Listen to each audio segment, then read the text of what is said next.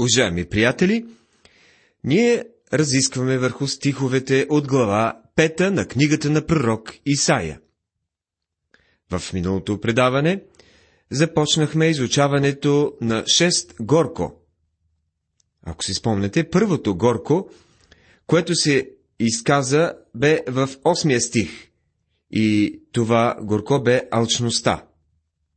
Второто горко е в 11 и 12 стихове на глава 5 и то е пиянството и неконтролируемите удоволствия. Сега започваме с третото горко от стих 18. Горко на уния, които теглят беззаконието с въжета от лъжи и грехът като с ремъци от товарна кола. Това може да се изкаже и по другия начин. Горко на тези, чиято порочност се подкрепя от думи на лъжа, които в своята гордост и неверие определят Божия гняв. Това е третото горко или третият грях. Това е картината на един народ, който се е отдал на греха без срам и без съвест. Които казват, нека бърза, нека ускори делото си, за да го видим. И нека приближи и дойде възнамеряваното от святия Израел, Израилев, за да го разберем. Книгата на пророк Исаия, глава 5, стих 19. С други думи, те предизвикват Бог да направи нещо относно техния грях. грях. Интересно е да забележим, че тук не се споминава никакво наказание, самото мълчание тук е ужасяващо. Наказанието е твърде страшно, за да бъде споменато. Само се казва горко. Историята за депортирането на народа в Вавилон говори за ужасното осъждение от Бога на народа, който безнаказано грешеше и го предизвикваше. Бог обаче бе обещал да ги съди и ги осъди. Спомните ли си 137-я псалом? В този псалом Израел се моли срещу Вавилон. Те се молят там да въжи закона око за око и зъб за зъб. Те казват, Блазе на онзи, който хване и разбие у камък малките ти деца. 139 псалом, 9 стих. Този ужас не може да се изрази с думи. Но това е осъждението, което дойде върху Израел. Приятелю, Бог е Бог на любов, но когато започнеш да го предизвикваш и обърнеш гърба си към него, тогава няма надежда за тебе. Идва осъждението. Съществуват твърде много случаи в историята, за да може да се отрече този факт, освен ако не искаш да си затвориш очите за него. Горко на уния, които наричат злото добро, а доброто зло, които турят тъмнина за виделина, а виделина за тъмнина, които турят горчиво за сладко, а сладко за горчиво.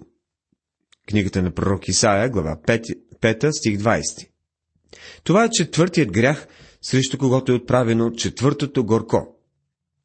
Това е опит да се разрушат Божиите стандарти за добро и зло, като се заменят с човешки стойности, които противоречат на неговите морални стандарти. Това е объркването, което настъпва у народа, когато изоставя Бога, след като Той ги е благославил в миналото за това, че са го познавали. Ние откриваме този факт в опадва, опадъка на много от нациите и империите. Това объркване в стандартите откриваме и днес, особено относно брака. Едно младо момиче разказваше своята история в една телевизионна програма. Тя живеела с един мъж, с когото не била омъжена, и причината, поради която казваше това, е, че бе честна. Тя не искаше да бъде лицемер. Ние имаме какво да й кажем. Тя не е само лицемер и нечестна. Тя знае, че това, което върши, не е редно и трябва да се омъжи. Бог казва, че тя живее в блудство. Горко на уния, които са мъдри в своите си очи и които са разумни пред себе си. Глава 5, стих 21. Това е петото горко, грехът на гордостта. Бог мрази това повече от всичко друго в книгата Притчи, 6 глава, стих 16, ни се казва Шест неща мрази Господ. Даже седем са мерзост за душата. Надменни очи, лъжлив език, ръце, които проливат невинна кръв. Гордостта бе грехът на Сатана и според първото послание към Тимотея, 3 глава, 6 стих, където се казва да не е нов във вярата, за да не се възгордее и падне под същото осъждане с дявола. Виждаме, че гордостта е номер едно в списъка от неща, които Бог мрази. Горко на уния, които са юнаци да пият вино и силни да подправят спиртно питие, които за дарове оправдават беззаконника и отнемат от праведника правото му. Глава 5, 22 и 23 стихове. Това е шестото и последно горко. Тук хората са толкова закоравели в пиянство, че са загубили своето чувство за справедливост. Несправедливостта и извъртеността преобладават, а праведният е несправедливо обвиняван. Никой народ, който пада толкова ниско в своя морал и губи чувство за стойности, не може да оцелее. Днес хората казват, че това, което е грешно, е правилно, а правилното е грешно. Имаше един израз от една пиеса. Лошото е лошо от момента, в който се появи до деня на страшния съд, и всички ангели в небето, дори и да работят извънредно, не могат да променят това. Приятели, това, което е неправилно, е неправилно. Затова, както огнен пламък пояжда плявата и както сламата си губи в пламъка, така и техният корен ще стане като гнилота, и цветът им ще възлезе като прах. Защото отхвърлиха полуката на Господа на силите и презряха думата на святия Израилев. Книгата на пророк Исаия, 5 глава, 24 стих. Както огнен пламък пояжда плявата. Макар, че процесът на отклоняване и загниване е бавен и незабележим, наказанието идва като огън в плявата. Той е бърз, всеобхватен и не може да бъде задържан. Това е Божият гняв, който избухва при осъждението. То отмесва Божието наказание за последните дни. В Матея 12 глава, 20 стих, Господ Исус казва Смазана тръстика няма да причупи и замъждял фитил няма да угаси, докато изведе правосъдието към победа. Тук той цитира 42 глава на Исаия 3, 3 стих. Има някои грехове, които сами носят своето правосъдие. Пянството е едно от тях. Наркотиците са друго. Има много примери за мъже, които са били въвлечени в тези грехове и грехът действа в техния живот и в живота на техните семейства и дори в техните тела, докато напълно ги разруши. Не е необходимо Бог да прави каквото и да е. Мъждукащият фитил ще избухне в пламък и смазаната тръстика ще умре. Самият грях, който извършваме, ще ни разруши. Един човек ми разказа нещо, което бе станало преди години. Каза ми, че един от най-почитаните доктори в града започнал да се занимава с наркотици. За закона било трудно да го хване, тъй като заемал висок пост. Един ден докторът решил да задържи наркотика, за да се вдигне цената. За кратък период от време той спрял да доставя наркотик. Това, разбира се, вдигнало цената. Обаче през това време се е разбрало, че и синът му, и дъщеря му са станали наркомани. Те са имали достъп до тези вещества. Той не е знаел нищо за техния проблем, докато не спрял доставките. И този човек получил най-големия шок в живота си и изглежда, че това е станало причина за смъртта му, която настъпила скоро след това. Не е трябвало Бог да се намесва и да го съди.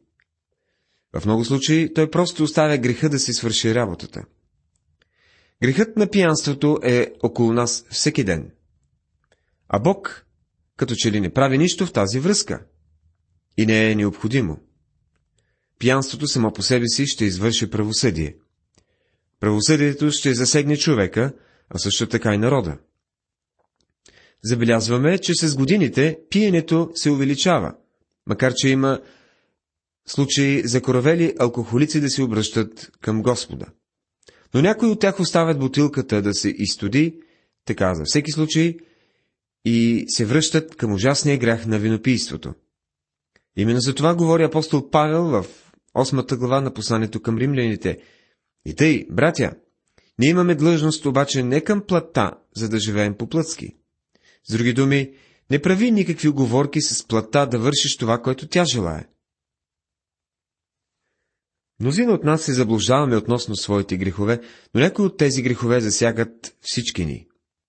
Зато и гневът на Господа пламна против людите му, и той простря ръката си против тях да ги порази. Та потреперяха хълмите и техните трупове станаха като смет всред улиците. При все това гневът му не се отвърна, но ръката му е още простряна. Глава 5, стих 25 Гневът на Господа пламна против людите му. Това е странен стих за мнозина от нас, които говорят само за любовта на Бога. Да, любовта на Бога е реална и не можеш да го накараш да спре да те обича. Но Бог мрази греха. Ако искаш да обичаш греха, той ще продължава да обича тебе, но ти можеш да очакваш неговото правосъдие. Божият гняв е запален срещу негови народ, а не срещу съседите им. Казва се и той простира ръката си. Ако Израел се обърне към Бога и му се довери, той ще ги освободи. В книгата на Исаия откриваме Божието правосъдие, но откриваме и Неговата благодат. Управлението и благодата на Бога не са в конфликт. Ако ти продължаваш да живееш в грях, ако отказваш Божията благодат, тогава със сигурност ще познаеш какво е Божието управление и справедливост. В останалата част от главата ни виждаме натрупването на Божието правосъдие. В 30 стих се казва В същият ден ще реват против тях като морското бучение. И ако погледне някой на земята, ето тъмнина и неволя, и виделината помрачила се през облаците й. Можем да разгледаме земята на Израел днес. Много от, от нас и други, които са пътували там, в Палестина, като се върнат, казват, наистина е чудесно. Ние виждаме изпълнение на пророчеството. Земята, като че ли отново се завзема. В известен смисъл пророчествата се изпълняват. Обаче виждаме все още един народ, който стои и ходи в тъмнина. Хора, които са далече от Бога. В момента те не живеят в мир, защото те отхвърлят истинския Бог. Те живеят в страх и в голяма опасност в своята си земя днес. Сърцето ни боли за тях, но това е Божието правосъдие. Преминаваме към изучаването на глава 6.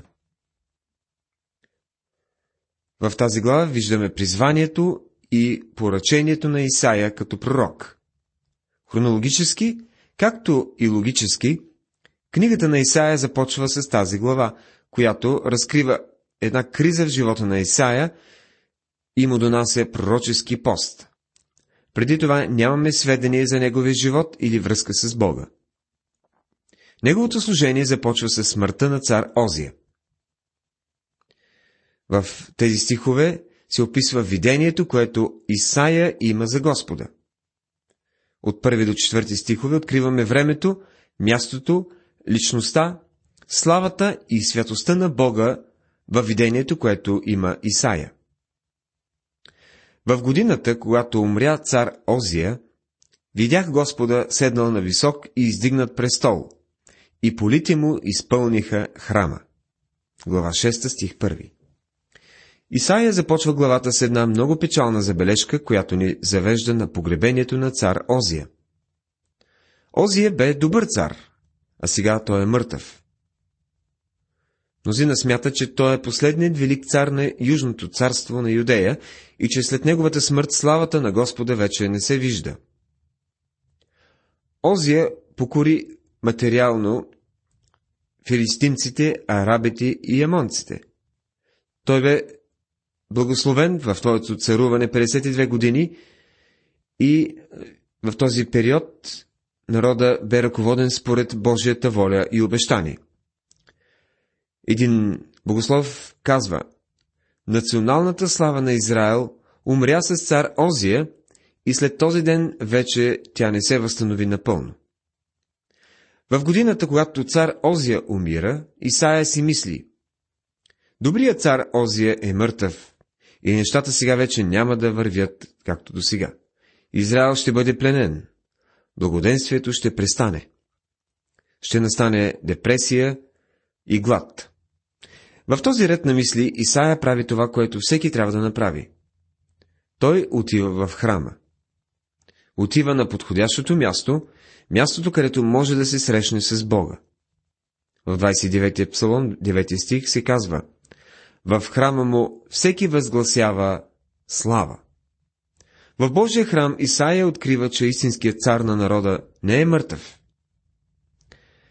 Видях Господа седнал на висок и издигнат престол, и полите му изпълниха храма. Тоест, Бог е на трона. Исаия вече ни бе казал да не се доверяваме на човек, чието дъх е в нозрите му. Когато човек издиша, не се знае дали отново ще може да вдиша. Може да получи удар и да умре. Просто така. Не уповавайте на човеци. Старият цар Озия е мъртъв, да, това е истина и тронът сега изглежда много мрачен. Но за този земен трон се намира небесният трон. Исаия вижда Господа да седи на трона. Това е видение, от което някои от Божиите хора се нуждаят днес. Не виждам причина да бъдем крайни песимисти. Това е най-великият ден в историята на света. По-скоро бих живял именно в този момент, отколкото в който да е друг период от време. Някои казват, виж какво ужасно състояние се намира света днес. Погледни народа и виж влушените условия на живот в нашите градове и села. Да, Господ е казал, че ще бъде така. Той каза, че плевелите ще бъдат засети между житото. И той ще остави и двете да растат. А нашата работа е днес да сеем Божието Слово. Знаем, че то ще даде плод. Няма нужда да се притесняваме за жет, жетвата. Нашата работа е да сеем семето, да занасяме Божието Слово на нуждаещите се сърца. Днешният ден, в който живеем, е ден на благодат. Знаете ли, че Божието Слово се разнася днес на много повече хора, отколкото някога преди? Нашите радиопрограми достигат повече хора за половин час, отколкото един нормален проповедник е в състояние да достигне хората през всичките си години, взети заедно от Анвона. Благата вест обикаля целия свят. Плевелите наистина растат, условията са ужасни, но също така ние имаме и добро жито, а житото расте. Когато Исаия влиза в храма, той открива, че Господ е на трона и на някой от нас е необходимо да се напомни, че Бог все още е на трона и днес. Той все още чува и отговаря на молитвите. Той продължава да прави чудесни неща. Исаия открива още нещо, когато влиза в храма. Открива, че Бог е високо и издигнат, и че полите му изпълват храма. Това е второто нещо, което трябва да открием за Бога. Бог е нависоко и издигнат, и той не прави компромис с греха. Над него стояха серафимите, които всеки имаше по шест крила, с две покриваше лицето си, с две покриваше нозете си и с две летеше. Глава 6, стих 2 Около трона на Бога се намират едни същества, наречени серафими. Това е единственото място, където те се споменават. Практически нищо не знаем за тях. Сераф означава горя, а това е дума, която се използва във връзка с принасянето на жертви за грях и с осъждението. Думата сераф е свързана с сладкия мирис на тамян и жертвоприношенията. Серафимът е активен. Тези ангелски същества, както и херовимите, откриваме в книгата на пророк Езекил и в книгата Откровения. Там те са наречени живи същества. Серафимите от видението на Исаия предпазват или защитават Божията святост. Бог не прави компромис с злото. Ние трябва да сме благодарни за това. Той няма да направи компромис, компромис с злото в твоя и в моя живот, защото злото и грехът са причина за всичката скръп в този свят. Грехът е този, който прави косите ни сиви, кара ни да си влачим краката и привива раменете ни. Той е този, който разрушава домове, домове разрушава живота и пълни гроба. Той ни казва, че мрази греха и възнамерява да го разруши и да го примахне от Вселената. Бог действа безкомпромисно и целенасочено срещу греха. Той няма намерение да вдигне белия флаг на поражението. Той ще изгони греха от Вселената. Това казва Бог. Той е издигнат и нависоко. Приятелю, ти и аз трябва да се поклоним пред Него. Когато Исаия видя Бог на трона, това го накара да падне на лицето си. Колко много църквата днес се нуждае от друго виждане за Бога. Не само за Неговата любов, но и за Неговата святост и праведност. И понеже Бог е свят, Той произнася присъда срещу греха. И Той никога не иска да му се извиняваме. Бог се гневи на греха и ще накаже тези, които му се поддават. Той също казва, че той е твой приятел и ще те спаси. Но трябва да вършиш нещата, които той иска. Трябва да възложиш вярата си и доверието си в Неговия Син, Господ Исус Христос. И викаха един към друг, казвайки, Свят, свят, Господ на силите, славата му пълни цялата земя.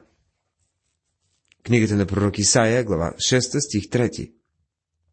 Това представлява святостта и славата на нашия Бог. Той е високо и издигнат и ако днес можем да го видим в същото положение, ние ще бъдем освободени от лошият начин, по който живеем. Това ще освободи някои хора от фамилиарността, която имат към Господ Исус. Те говорят за Него, като че ли им е едно другарче и като че ли могат да се обръщат към Него, както им харесва. Приятелю, не можеш да нахлуваш в Божието присъствие. Той няма да позволи това. Ти идваш при Отца чрез Христос. Това е единственият начин, по който можеш да се приближиш към Него. Никога не можеш да влезеш в присъствието на Бог Отец, поради това, което представляваш. Ти влизаш в Неговото присъствие, защото си в Христос. Господ Исус направи това много ясно, като каза, Никой не идва при Отца, освен чрез мене. Ако си Негово дете, ти можеш смело да пристъпиш към трона на благодатта но не можеш да отидеш при него на никаква друга основа. И в четвъртия стих се казва, основите на праговете се поклатиха от гласа на оня, който викаше, и домът се напълни с дим. Гласът на оня, който викаше, е гласът на серафимите, които прогласяват Божията святост. Уважаеми приятели, спираме нашето изучаване до тук, за тази вечер това предаване проследихме текстовете от глава 5, които съобщават за шесте горко. Започнахме и видението на Исаия за Господа от глава 6. Ще продължим това видение в следващото предаване. Бог да ви благослови!